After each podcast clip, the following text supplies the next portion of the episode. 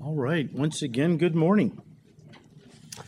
It's good to see everybody. Can I uh, please have you turn with me in your Bibles to the Gospel of John, chapter 11? And unless a meteor hits the building, we should finish John 11 today. I make no promises, but I think that's how it's going to go. All right. As we come to uh, John, John 11, we really are at the end of the chapter. Uh, last week we saw that Jesus raised Lazarus from the dead and told those uh, who were at the mouth of the tomb when he came hopping out, still wrapped in grave clothes, loose him and let him go. That should be the testimony of every child of God that comes hopping out of the grave once Jesus Christ makes us alive. Spiritually, loose, loose them, let them go. So let's pick it up in verse 45. Then many of the Jews who had come to Mary and had seen the things Jesus did believed in him. Then the chief priests and the Pharisees gathered a council and said, What shall we do?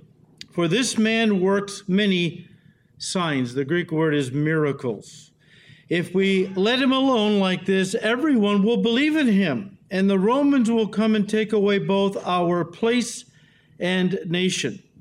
And one of them, Caiaphas, being high priest that year, said to them, You know nothing at all, nor do you consider that it is expedient for us that one man should die for the people, and not that the whole nation should perish.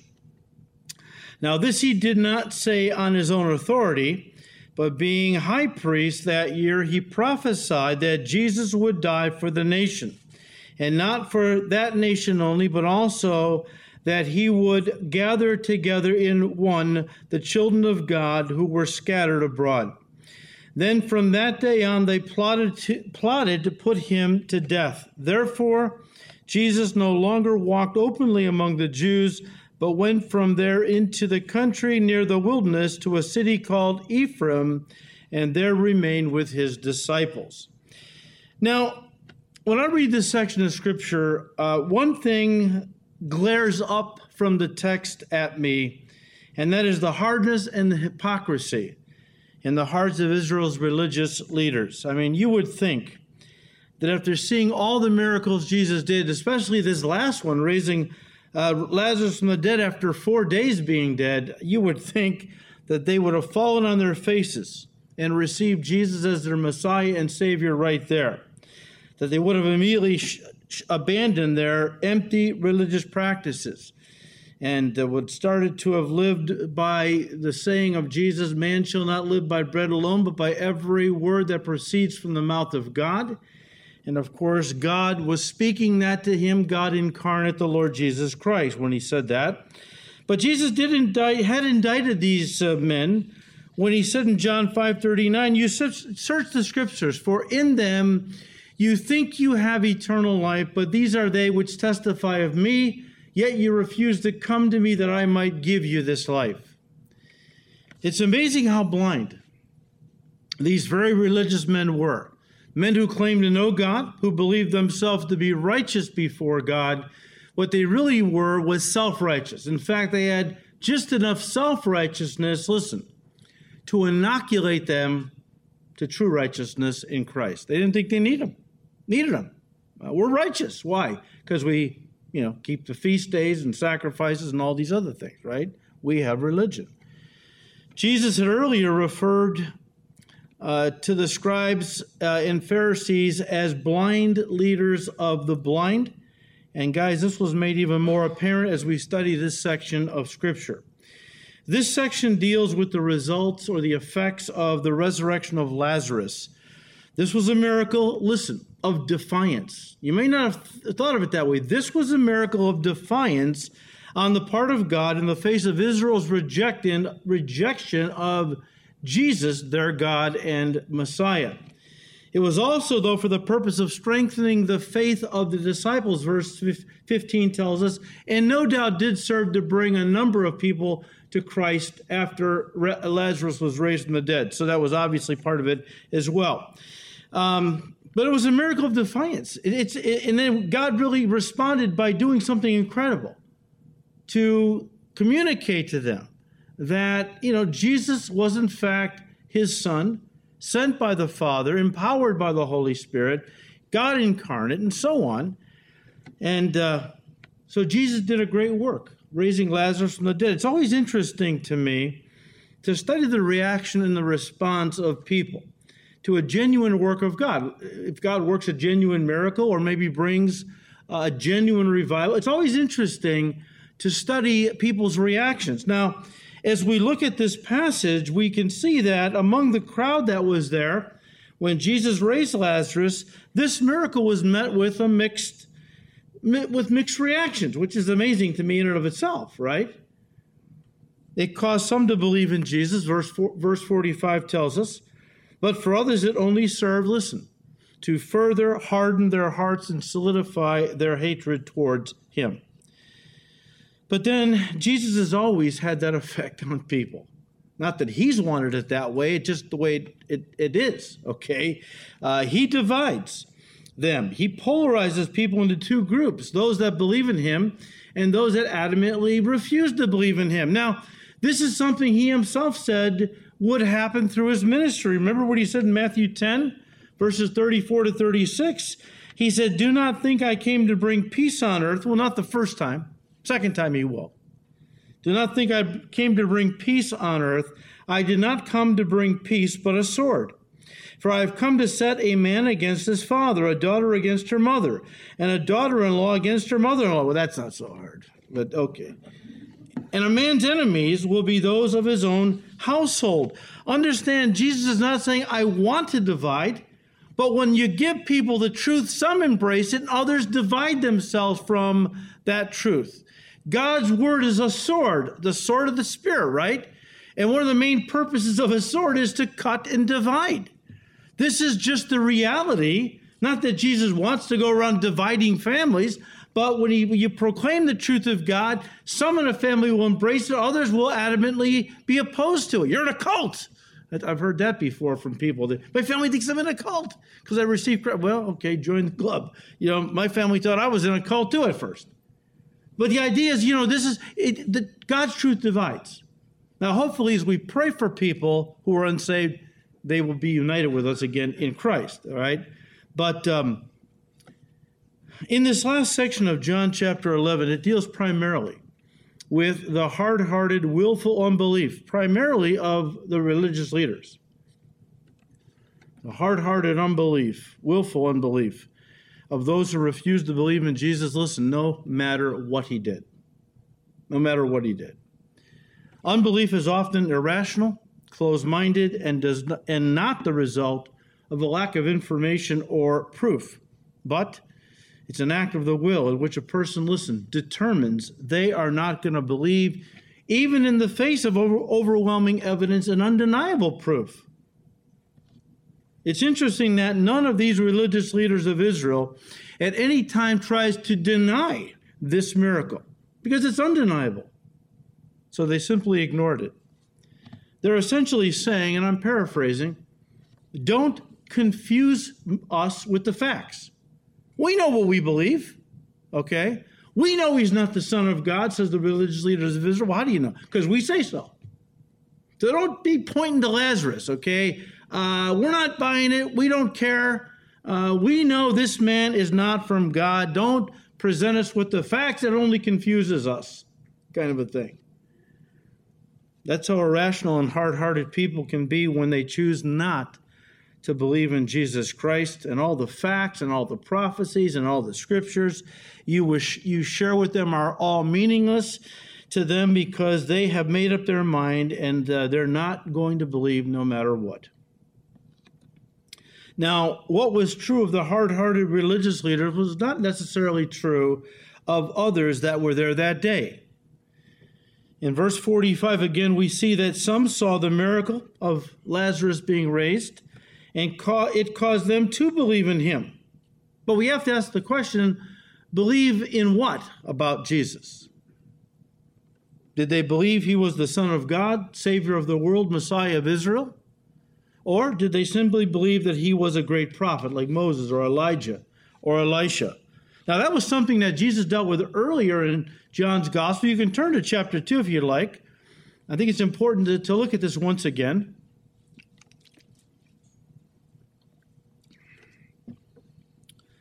You know, just because the scriptures say someone believed doesn't necessarily mean they had saving faith. So a lot of people who believe a lot of right things about Jesus, but they're not going to heaven. In John chapter 2, verse 23, we read, Now when he was in Jerusalem at the Passover, during the feast, many believed in his name when they saw the miracles which he did. But Jesus did not commit himself to them because he knew all men, and he had no need that anyone should testify of men, for he knew what was in men. In the Greek, it's a little play on words. They believed on him, but he didn't believe in them because he knew their hearts. At this point, they believed he was a great prophet, no doubt. And they didn't believe he was the Son of God and Savior of the world, that kind of thing. So they had faith, but not saving faith, is the idea. I don't know what these guys had, verse 45 says, I'm going to assume they have saving faith. I don't know that, but I'm going to assume it for the sake of argument. So we uh, see that some did truly believe in him and, and come to salvation, verse 45, but verse 46 tells us that others did not. In fact, they reported back to the Pharisees the, the things Jesus did because they were spies for the Pharisees uh, that were helping them put Jesus to death. And so it's interesting that both groups saw Jesus do the same miracle. Some believed and some did not believe. You know, Christians make the mistake of believing that if a person saw a miracle performed right in front of their very eyes, especially something as spectacular as God raising someone from the dead, well, they believe that these folks who see a miracle would almost be forced to believe. But this story proves that is not the case. Years ago, something came blowing through the church called, called power evangelism. And this was really rooted in the charismatic movement, which believed and taught through this whole power evangelism that you really couldn't evangelize people unless you did it through miracles, signs, and wonders. They said that's essential. If, if, if you don't have the Holy Spirit working through your ministry with signs and wonders, people aren't going to get saved. Well, that's not true. Absolutely not. Peter tells us in 1 Peter chapter 1, verse 23, that we were born again not of corruptible seed, but incorruptible by the word of God which lives and abides forever. It's God's word. Faith comes by hearing, uh, Romans 10, 17, and hearing by the word of God. So that's what God uses his word, energized by the power of the Holy Spirit, to cut to the heart, bring conviction and ultimately salvation as their eyes are open and so on. But we know from Scripture that, you know, even as we talked a week ago or a couple weeks ago about Luke 16 and the rich man and a diseased beggar named Lazarus, different Lazarus, both died. The, the rich man was an unbeliever, went into the torment side of Hades. Lazarus, who was a believer, went into Abraham's bosom to be comforted. He was saved. And the rich man, lifting up his eyes, saw Lazarus afar off and Father Abraham comforting him. And so he yells across this gigantic gulf, Father Abraham, send Lazarus over, that he might dip his finger into some cool water and touch it to my tongue. I am tormented in these flames. And Father Abraham said, Your son, during your life you had the good things, and Lazarus has had the evil. He's had a hard life. You were rich. He was at your gate every day. You never gave him a crumb of bread. And now, and the rich man said, Well, then let him go to my brothers. I have five brothers. Let him go to my brothers and warn them so they don't come to this terrible place. And here's what Moses said, or I'm sorry, uh, Abraham. He said, uh, They have the word of God. Jewish family. They have the word of God. And if they won't listen to Moses and the word of God, they're not going to believe, even if somebody came back from the dead. Well, here, Jesus does bring a guy back from the dead, and his name happens to be Lazarus. A different Lazarus, did everyone believe? No, a few did. The general reaction uh, with regard to the religious leaders was let's, let's kill this guy again. We can't have him walking around alive. Too many people are believing in Jesus because of his ministry. So poor Lazarus, right? Listen, guys, a miracle will produce faith in a person's heart where there's already an open heart and a willingness to believe. But a miracle will never force someone to believe who does not want to believe. Verse 47 Then the chief priests and the Pharisees gathered a, gathered a council and said, What shall we do? For this man does many signs. This guy's performing many miracles. What are we going to do? Here's a thought. Why don't you believe in him? I mean, isn't that kind of obvious? Right? I mean, isn't that the logical thing to do? And yet, I, I don't even think, you know, that cracked their top 10 list. What should we do? This guy's working miracles everywhere. What shall we do? I guess believe on him wasn't, you know, on the list. I mean, to borrow a, a line from Joe Biden. Come on, man. Get with the program. Verse 48 If we let him alone like this, everyone will believe in him, and the Romans will come and take away both our place and nation. Now, this verse gives us insight into why these men refused to believe in Jesus. I mean, there's other reasons, but one of them was right here. They were concerned that if the Jewish people embraced Jesus as their Messiah and King, Rome would see it as an act of insurrection and they would then send their armies to destroy the nation. Of course, that would also mean their cushy little jobs and positions, our place, as they called it, uh, would also be taken from them. All the power, the prestige, prosperity, and so on would all be also removed. And that was the thing they couldn't handle. That was the thing they, they, they couldn't deal with. I mean, let me say that some of the greatest opposition against the work of God and the truth of God down through the centuries has come from religious people, not atheists or agnostics. Dead religious orthodoxy always persecutes a fresh move of God. They're too much old wineskins. They can't deal with it. God's not doing it the way they've always done it. Many people have become so wrapped up in their religious denomination that they're missing the whole point. Uh, their denomination was never supposed to be an end in itself. It was only designed to be a vehicle to bring them closer to God. At some point, many people stopped seeing it as a vehicle and set it up as an object of worship. They worship their denomination, they worship their denominational church. In that regard, their religious affiliation is counterproductive. It actually becomes a hindrance to them having a true and vibrant relationship with God through his son Jesus Christ. The church, and I've got it in my notes, all capitals with little rays coming out like it's uh, radiating sunlight, you know. Uh, it's an object of worship.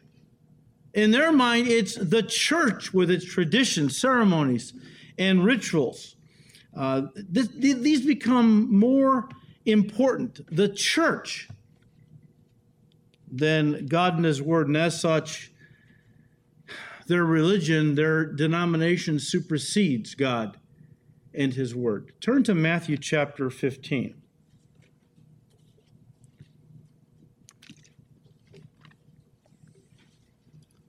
Let me just read you verses 1 to 9, and so you get a flavor of this. Again, some people's religion, and I'm thinking of their denomination now primarily. Although in Matthew 15, Jesus is talking about Judaism, we could be talking about Roman Catholicism, the system I grew up in, or Lutheranism, or some other uh, ism, all right? But, uh, you know, a church that you know, has all these traditions and ceremonies and rituals, that has actually become more important to them than God Himself. They would never say it that way. They might not even realize that's what's going on, but I'm telling you, that's what's going on. And Jesus indicts the religious leaders of His day. And this could be uh, an indictment to any of the Christian leaders in our nation that fall into the same trap. He said in verse 1 Then the scribes and Pharisees who were from Jerusalem came to Jesus, saying, Why do your disciples transgress the tradition of the elders. See how their traditions were everything.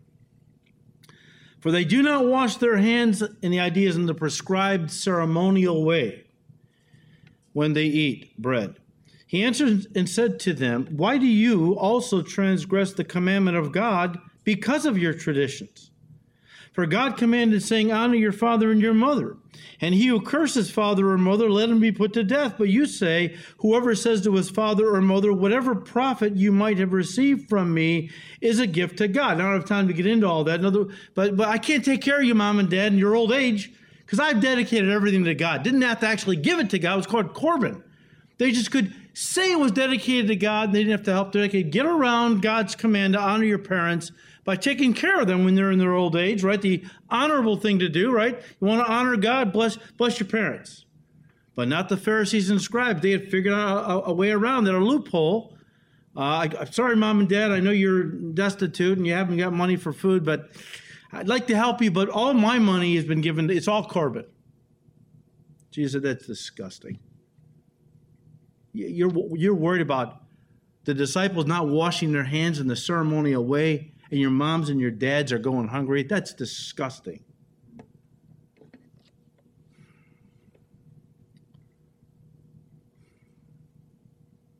Verse 6, verse 5, um, whoever says was father or mother, uh, whatever profit you may have received as a gift of God. Then, verse 6, he said, uh, Then he need not honor his father or mother. This you have made the, uh, the command, thus you have made the commandment of God of no effect by your tradition, hypocrites.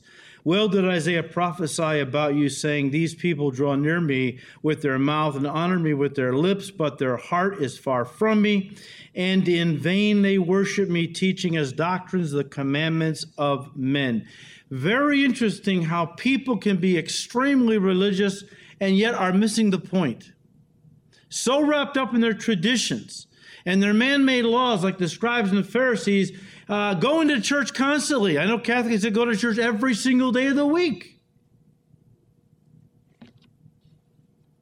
Yet are clueless to what God has really said about righteousness and so on.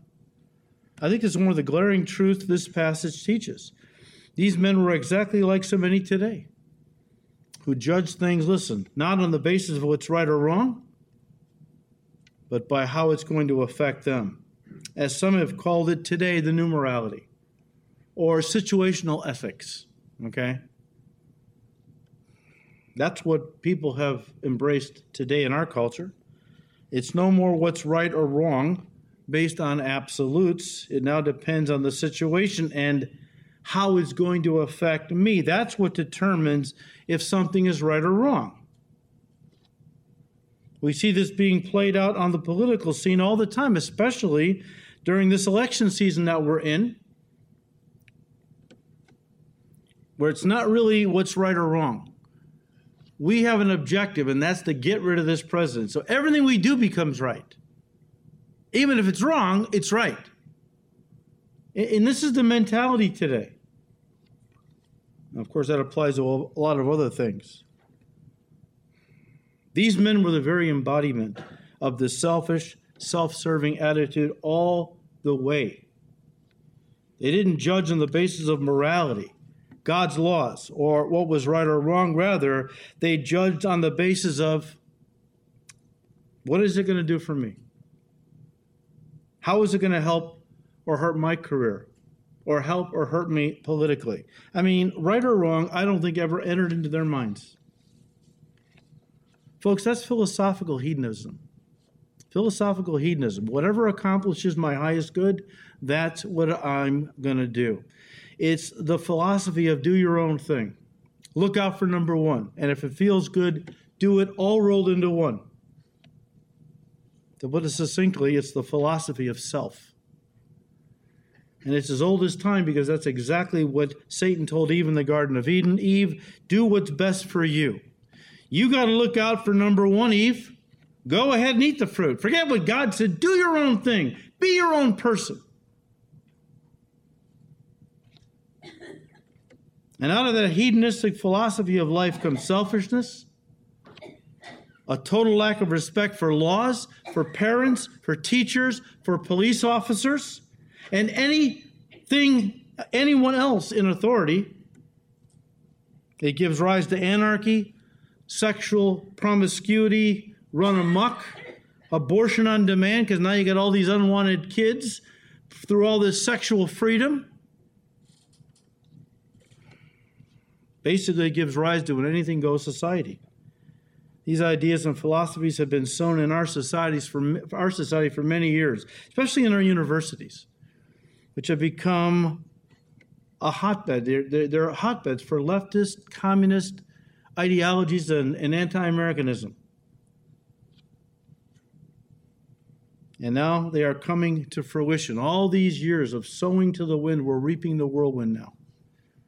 All these years, the devil has been sowing these ideas into our society, and now we really are embracing them as a people. We used to write them off as just some left wing kookiness. Now it's become mainstream. That's the, that's the dangerous thing. That's the unnerving thing. And now we're seeing the fruition. Now we're seeing these ideas coming to fruition, bearing, you know, the poisonous fruits that we see every night on TV with the rioting and the looting and the tearing down of our national monuments and the overall breakdown of our society. It's the same philosophy that Israel embraced during the time of the book of, during the time of the period of the judges. Remember we read in the book of Judges? The thing that characterized that period philosophically was there was no king in Israel, therefore everyone did whatever seemed right in their own eyes. Read the book of Judges. Get the uh, the view of the mess that kind of philosophy can make, uh, uh, can, can turn a society into. Guys, all the problems we have in America today find their roots in this attitude the collapse of the family, rebellion, crime, the push to get rid of the police, and to empty and tear down all the prisons because people who are rebellious don't want people who, other people who are rebellious, to be held accountable. Get rid of the police, they won't be arrested. Get rid of the prisons, they won't have to serve time. It all feeds into this rebellious mindset.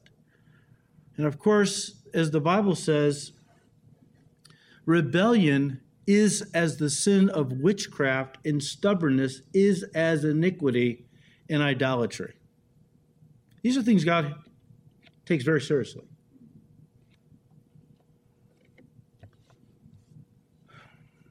I'm sorry, but you know, I know they need to be saved, and I do pray for them. But when I see these dumbed down, useful idiots in the streets of our major cities screaming their ridiculous demands, God help them. But it all stems from people who have rejected God and His laws and are now placing their own desires and pleasures above, above everybody else. But listen, the philosophy of existentialism, hedonism, and the ever changing morality of a society divorced from God and His laws, well, that's the exact opposite of divine absolutism. Divine absolutism, absolutism says that there are moral absolutes, moral laws of right and wrong, which are written in stone, even as Moses received God's laws on tablets of stone. Listen, written with the finger of God.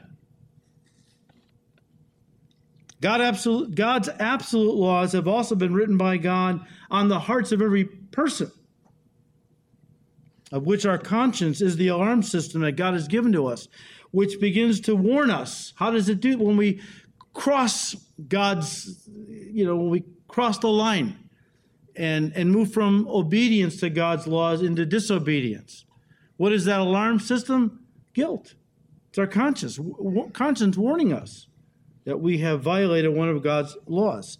And listen, people think because God has not acted immediately to bring some kind of judgment upon them for disobeying his laws that maybe he doesn't care how I live. That's absolutely wrong. It's a fatal mistake to think that. God very much cares and holds every person responsible to obey his laws, which he has written in their hearts. And if you don't think so, read Romans chapter 2, verses 14 to 16 and other places.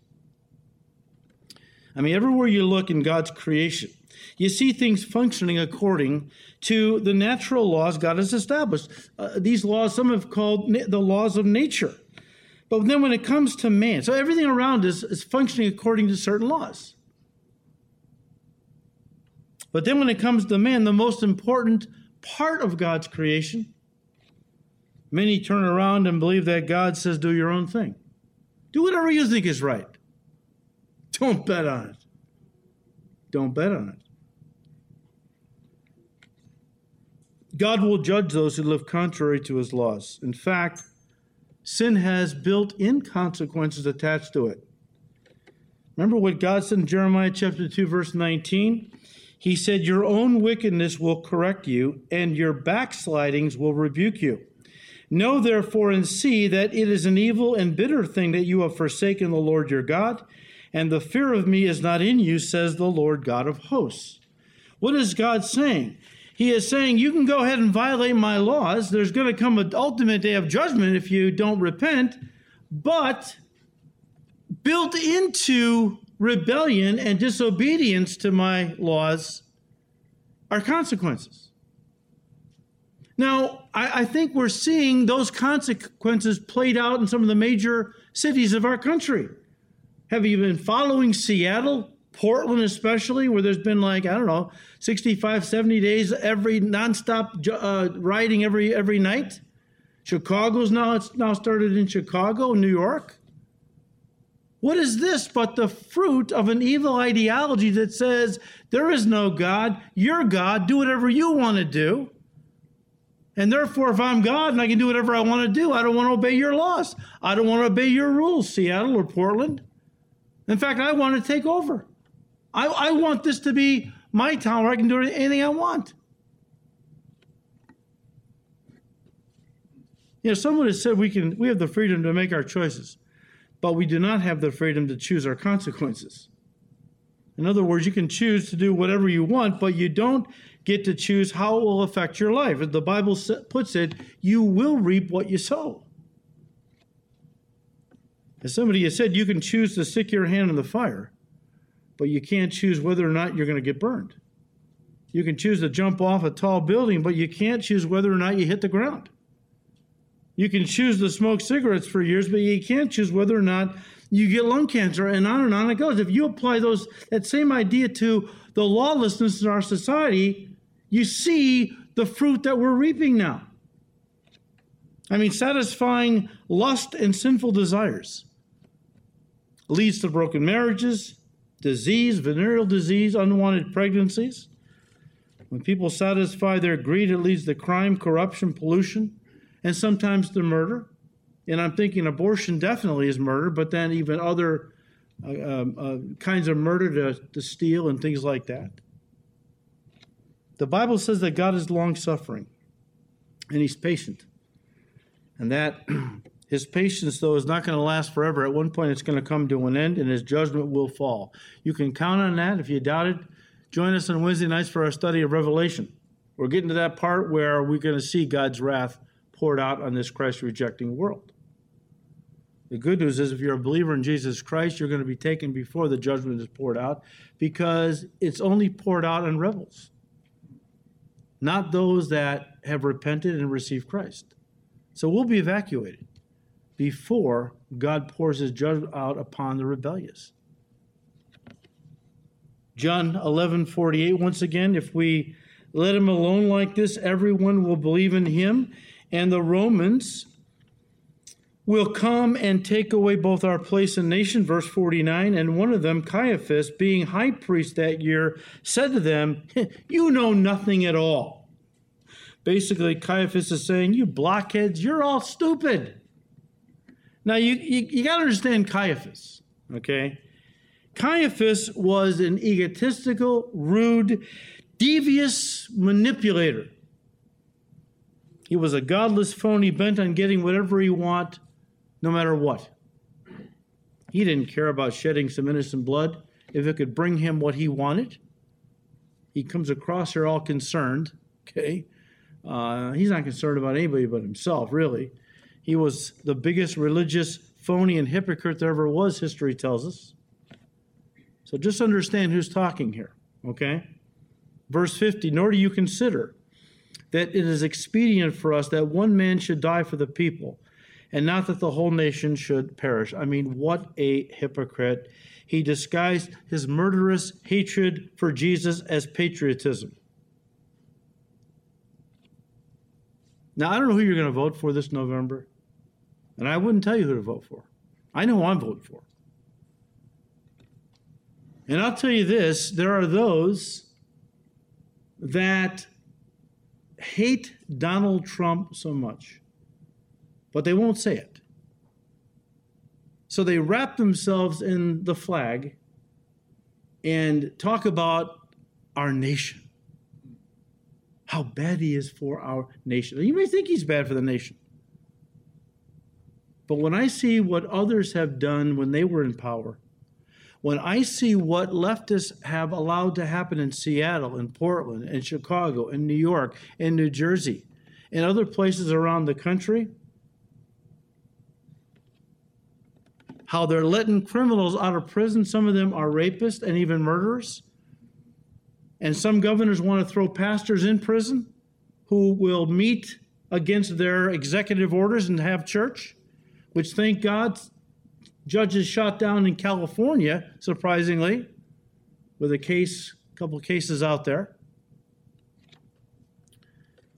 It's just sickening to me when people who don't love the country, and, and, and you know, you, you see it on their, what they've said in the past and on their Twitter feeds, ripping America apart, putting America down. Then when they run for office, America is the greatest country in the world, and I just want to, to, rescue it from this evil president. I, I just want to make it better.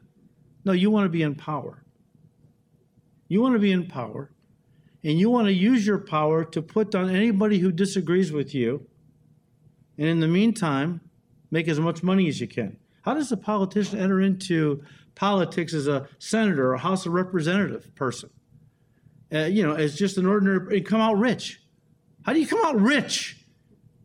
You're making a decent salary, but not where you come out with 20 or 30 million dollars. Something's not right there.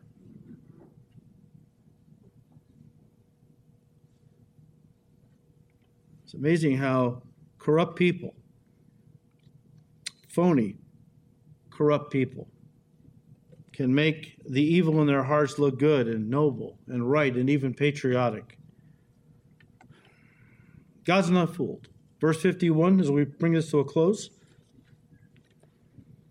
Now, this he did not say on his own authority, but being high priest that year, he prophesied that Jesus would die for the nation, and not for that nation only, but also that he would gather together in one the children of God who were scattered abroad. You might be thinking, Caiaphas was an unbeliever, right? Yes. Will God speak through unbelievers? If he chooses to, yeah. Giving in the Old Testament, he spoke through a donkey, a real donkey. You think he can't speak through a donkey like Caiaphas? And I'm being polite.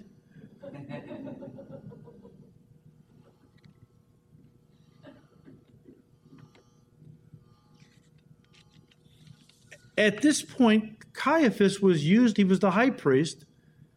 And of course, because he was the high priest, he had a pulpit, he had a voice that others would listen to. So God prophesies through him. He didn't even realize what he was saying. But this last point that it's expedient for one man to die that the whole nation not perish uh, but also that he would gather together in one the children of God who were scattered abroad. Look, this he's prophesying something Jesus said earlier in his ministry. You have to turn there, John 12, verse 32. If I be lifted up, I will draw all people to myself, Jews, Gentiles, all those who are scattered around the earth. From this time forward, those who will receive me as their Lord and Savior. I will draw them. That at one point they, they all, Jews, Gentiles, be members of the same family, the family of God. Verse 53 Then from that day on, they plotted to put him, Jesus, to death. Guys, some of the worst people who have ever lived, the greediest, the cruelest, the most power hungry, have been religious men and women. I hope you realize that.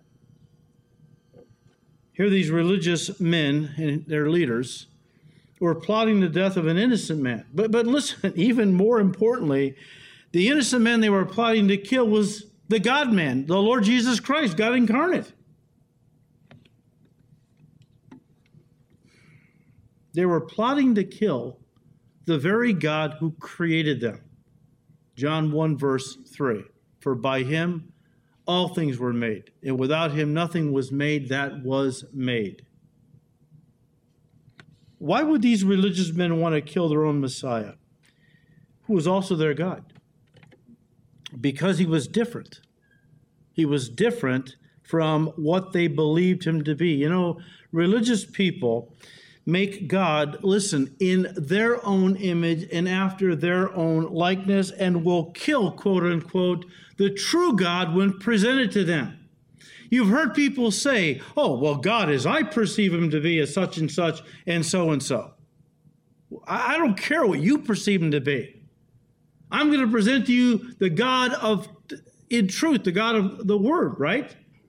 But see, the God of the Word is a loving God, but He's also a righteous and holy God.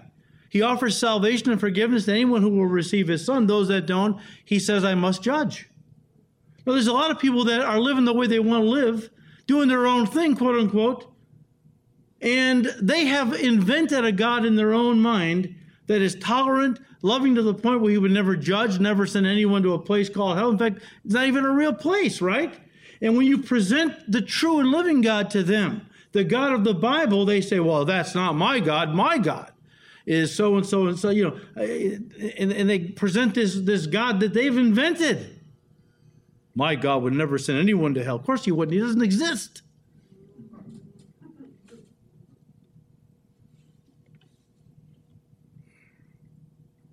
Look, I'm going to finish here. Now we'll just finish the end of the chapter, which sets up really chapter 12 next week. So I'll just leave it there. But these men had invented, had developed a do it yourself religious system a man made religion of their own making through their traditions and man made laws that was different from what God had given them in Judaism. Judaism was always intended by God to point to the new covenant. This was not a secret.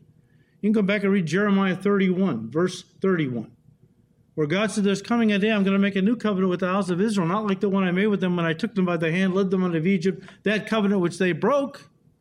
I'm going to write my laws in their hearts, and so on and so forth. Judaism was always intended to point to someone. It was never intended to go on indefinitely.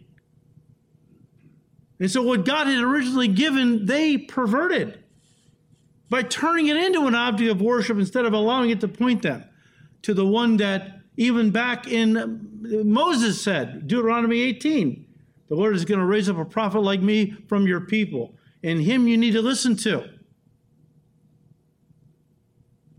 No, these, these guys loved their religion so much and all their man made traditions and rules. They loved them more than they loved God. They didn't maybe realize that, but they did.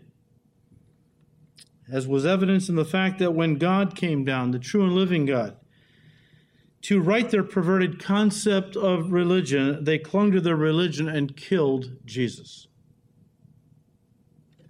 This is the sad thing today.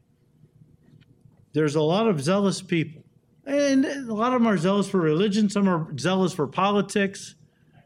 There's a lot of zealous people out there who think they have the right way, they're doing what's right. There is a way that seems right to a man, but in the end thereof is the way of death. In other words, you can be sincerely, uh, you can be um, sincere in what you believe, but you can also be sincerely wrong. Today is the day of salvation. Jesus Christ came down to present himself to a fallen, lost world. He didn't present religion, he presented himself.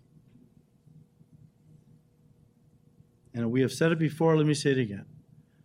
God does not want religion from you, He wants a relationship with you. But man, being religious by nature, offers God lightings of candles and rosary praying and burning of incense and stained glass windows and statues everywhere, thinking that somehow that's going to make them righteous. The keeping of sacraments, the going to church or mass or whatever you do. The scribes and Pharisees were very religious. In fact, Paul would go on to say in Romans 10 they have a zeal for God, but not according to knowledge. For they being ignorant, for they seeking to establish their own righteousness, but being ignorant of God's righteousness, well, I'll paraphrase, offer, offer God religion and not genuine, heartfelt faith. So if you're here this morning and you have not given your heart to Christ, I'm not saying you haven't grown up in church. I'm not saying you haven't, uh, you know, kept holy days and sacraments and whatever else.